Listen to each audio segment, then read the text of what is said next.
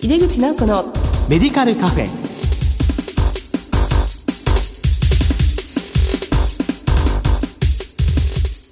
こんばんは。帝京平成大学薬学部の井出口直子です。井出口直子のメディカルカフェ。この番組は医療を取り巻く人々が集い語らい情報発信をする場です。今月のゲストは昭和薬科大学学長の西島正弘さんです CM の後ご登場いただきます。お楽しみに。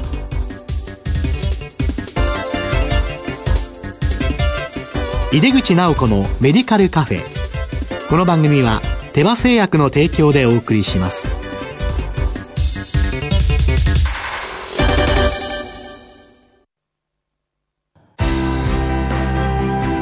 医薬品業界を牽引し続けるグローバルカンパニーテバ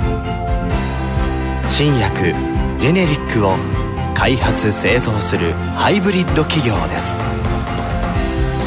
患者さんの笑顔を大切にする薬剤師の皆さんと。これまでもこれからも手羽製薬。井出口直子のメディカルカフェ。帝京平成大学薬学部の井出口直子です高度な医療に貢献できる薬剤師の育成の1回目。今回は薬学部教育についてお送りします。えちょっと私今日緊張気味なんですけども、まあ、今回のゲストはえ現在昭和薬科大学学長でいらっしゃいましてそしてえ国立感染症研究所名誉所員国立医薬品食品衛生研究所名誉所長日本薬学会前会頭厚生労働省薬事食品衛生審議会会長厚生労働省厚生科学審議会委員偽造医薬品等情報センターの代表理事、まあ、たくさんのお役職をお務めていらっしゃいます西島正弘さんです西島さん本日はどうもありがとうございます。どうぞよろしくお願いいたします。こちらこそよろしくお願いいたします。えー、はじめにですね、まあ大変恐縮なんでございますが、そのリスナーのために先生のこれまでの主なキャリアとご専門についてお伺いできますでしょうか。今、大筋のところをご紹介いただきましたけれども、私は基本的には薬学部を出て、いろいろな基礎的な研究をしてきた研究者でございます。それで、まあ、研究者としては、国立感染症研究所というところで、えー、30年ほど研究生活をしてまいりました。まあ、その中で、まあ、厚生労働省の行政に役立つような仕事もいくつかしましたけれども、一番、えー、自分でやってよかったと思うのは BSE が発生したときに、その、えーと、検査法を迅速に立ち上げて、それに対応したということがございます。まあ、それがあの一つ印象に残っている仕事であります。その後、研究所を60で定年退職になりまして、縁がありまして、え引き続き、まあ、厚生労働省の大きな研究所であります国立医薬品食衛生研究所の今度は研究員ではなくて所長として研究所全体のマネージメントをするということをしてまいりました。まあ、その中で今まで経験しなかったいわゆるレギュラトリサイエンスに関することで、まあ、いろいろなことを研究所の研究者とともにまあ勉強し非常に貴重な経験を積んだということでございます。で、そこで5年間を終えた後、現在の昭和薬科大学に参りまして、まあ、現在学長として仕事をしているという次第です。で、まあ、教育については、この昭和薬科大学に来て初めて関わったことでございますので、実際の経験がないということがございますが、まあ、今日、えー、とこのようなところで、えー、お話をさせていただきます。もう先生は本当にこう、薬事、衛生、まあ、幅広く、まあ、ご活躍ということで、まあ、BSA の検査のなどもですね、まあ、当時ちょっとねパニックになってるところがありましたのでそうですよねはい、はい、あの、まあ、先生のご業績でとってもこう安定してきたんじゃないかなっていうふうに思います。そして今大学の方の教育にも携われていらっしゃるということですよね。大学の方にまあ移られまして何かこう見方が変わったとか驚かれたこととかっていうのはありますでしょうか？そうですね。えっ、ー、と、それまでは、えっ、ー、と、一緒に仕事をしてきた仲間というのは、研究者、それも、えー、年長の方が多かったんですけれども、大学に来て、やっぱり一番の違いは、学生さんということで、えー、若い人たちが多いということですね。そういう若い人たちと一緒にやるっていうことは非常に、えーと、楽しいところというところもあります。まあ、私も大学の教員でありますので、もう日々ね、えー、若い学生が周りにいて、なんだかあのこちらもいつも気持ちが新鮮な感じがっていうのがあるかなっていうふうに思いますけども今回あの薬学教育の、まあ、コアカリキュラムがまあ改定になりまして、はい、まあ、来年から新しいものがスタートしていくわけなんですけれども、まあ、こちらの方にも関わっていらっしゃいまして、よろしければですね、まあ、今回の改定のこう、骨って言いますかね、ええ、そちらの少し先生なりに解説いただけますでしょうか？はい。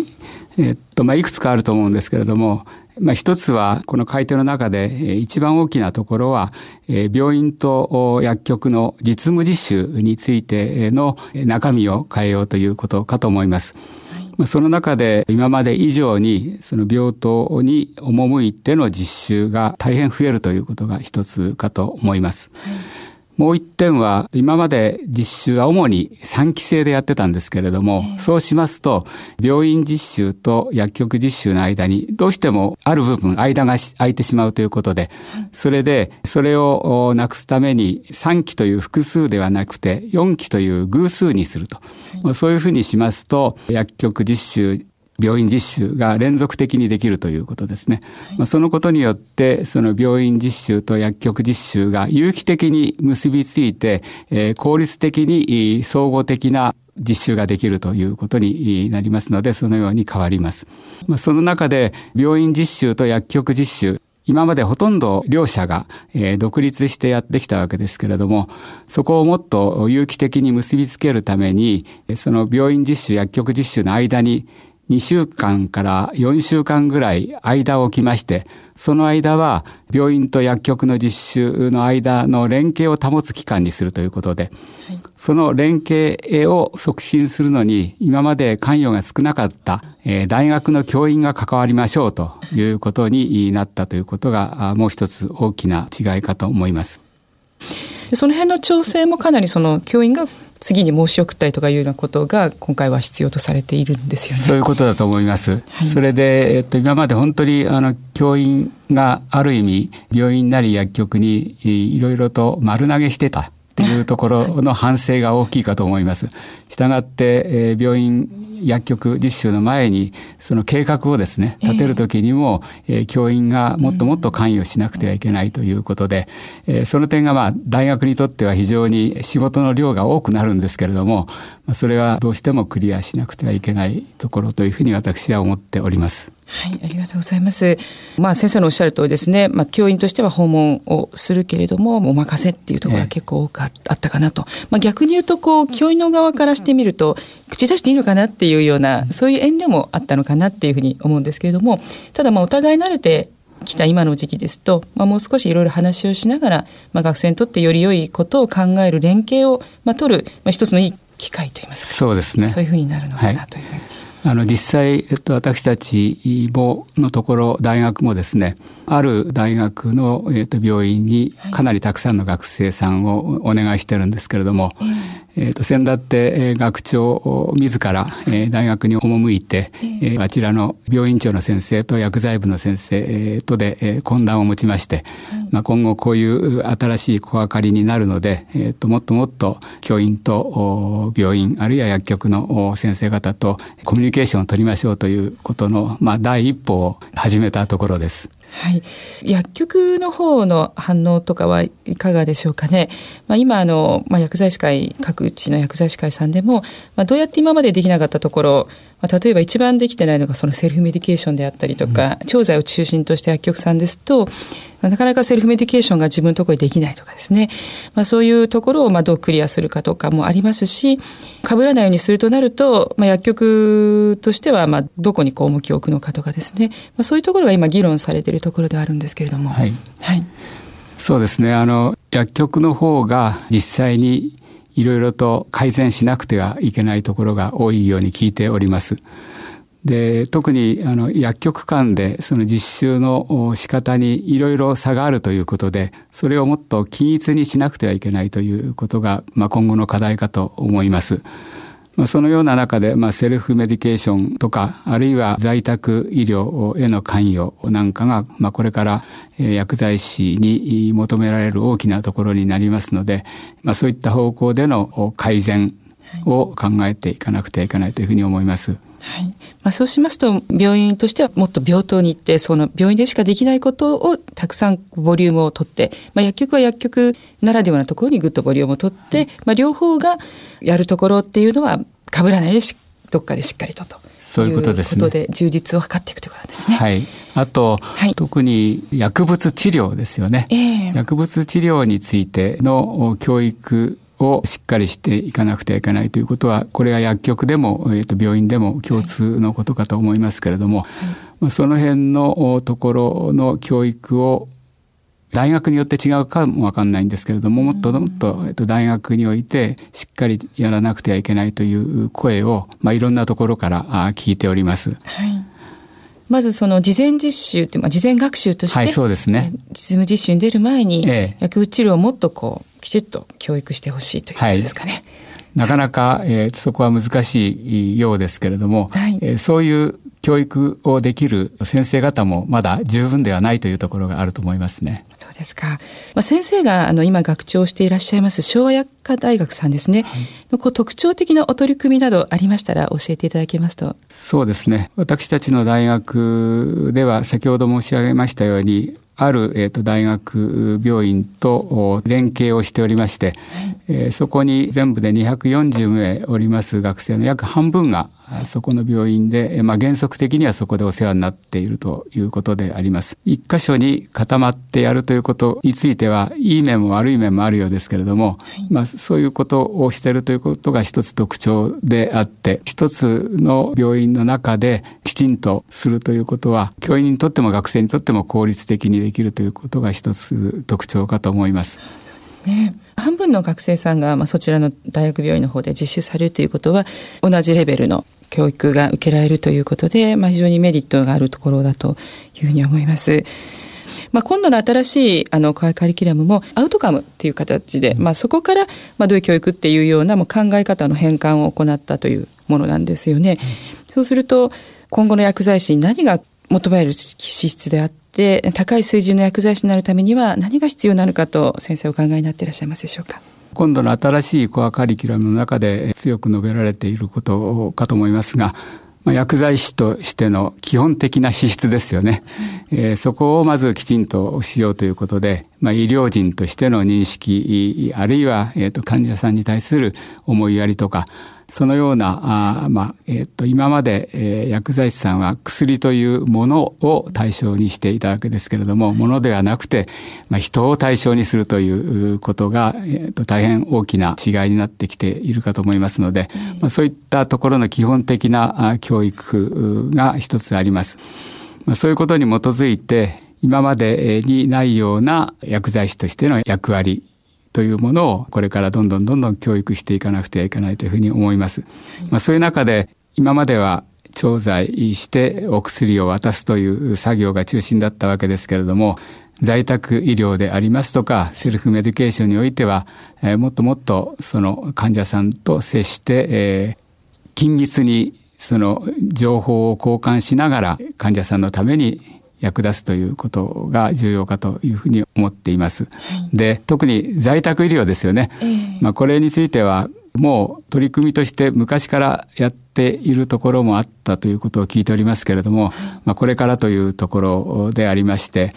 薬経口の薬だけではなくて常駐するものとかそういったことへの対応ができるようにならなくてはいけないというふうに思います。特に、まあ、これからもあの申すまでもなく高齢化社会でますます在宅に頼るところが多くなりますので、えー、この需要の大きいことをしっかりと認識しなくてはいけないというふうに思います。それともう一つはとにかく日本の高齢化に伴って医療費が増えておりますよね。その医療費を、えーと、抑えるということもぜひ、えー、薬剤師も常に頭に置いて考えていくことが極めて重要かと思います。それと、はい、あの、先ほど在宅医療のことを申し上げましたけれども、これも先進的に20年、30年前から取り組んだ方もいらっしゃるということを聞いておりまして、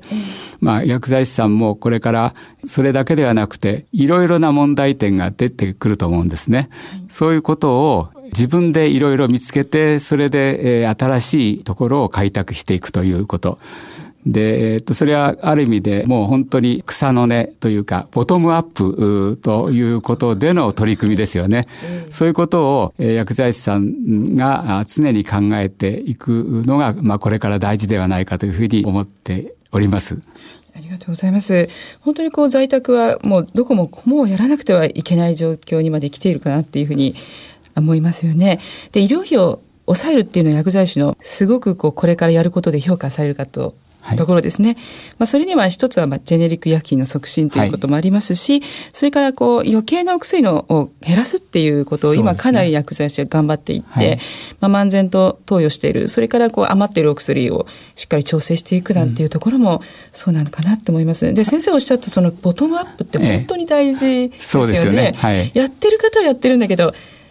なかなかその、みんながみんながっていうところまでいけてないところがあるのでこれが本当に課題なのかなっていうふうに私も思っています。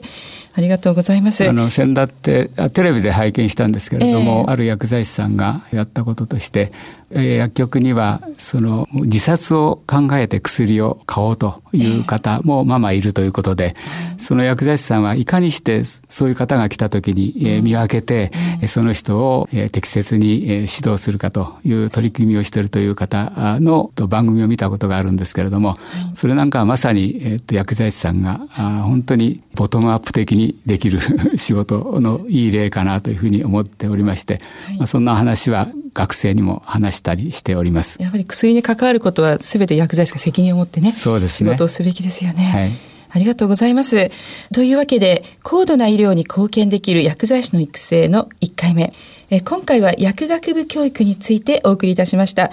ゲストは昭和薬科大学学長の西島正弘さんでした。西島先生、本当に今日どうもありがとうございました。こちらこそありがとうございました。医薬品業界を牽引し続けるグローバルカンパニーテバ新薬ジェネリックを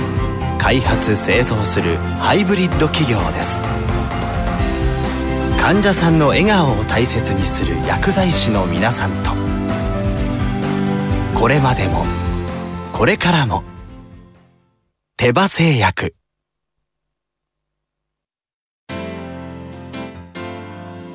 井出口直子のメディカルカフェいかがでしたでしょうか？昔は大学と現場っていうのはパキッと離れていたものなんですけども今はたくさんの連携をしながら教育もどんどん変わってきていますよね。それがいい薬剤師を育成しそしていい医療をして患者様のためになる重要なファクターだと思います。さてこの番組は放送後にオンデマンドとポッドキャストで配信しています。番組へのご意見やご質問などは番組ウェブサイトからメールでお送りいただけます。お待ちしています。収録風景なども番組のサイトにアップしていますのでぜひラジオ日経のホームページからこの番組のウェブサイトにアクセスしてください。毎月第2第4水曜日夜8時40分から放送中の井出口直子のメディカルカフェ。次回12月24日クリスマスイブ放送は高度な医療に貢献できる薬剤師の育成の2回目をお送りします。それではまた帝京平成大学の井出口直子でした。井出口直子のメディカルカフェ。この番組は手羽製薬の提供でお送りしました。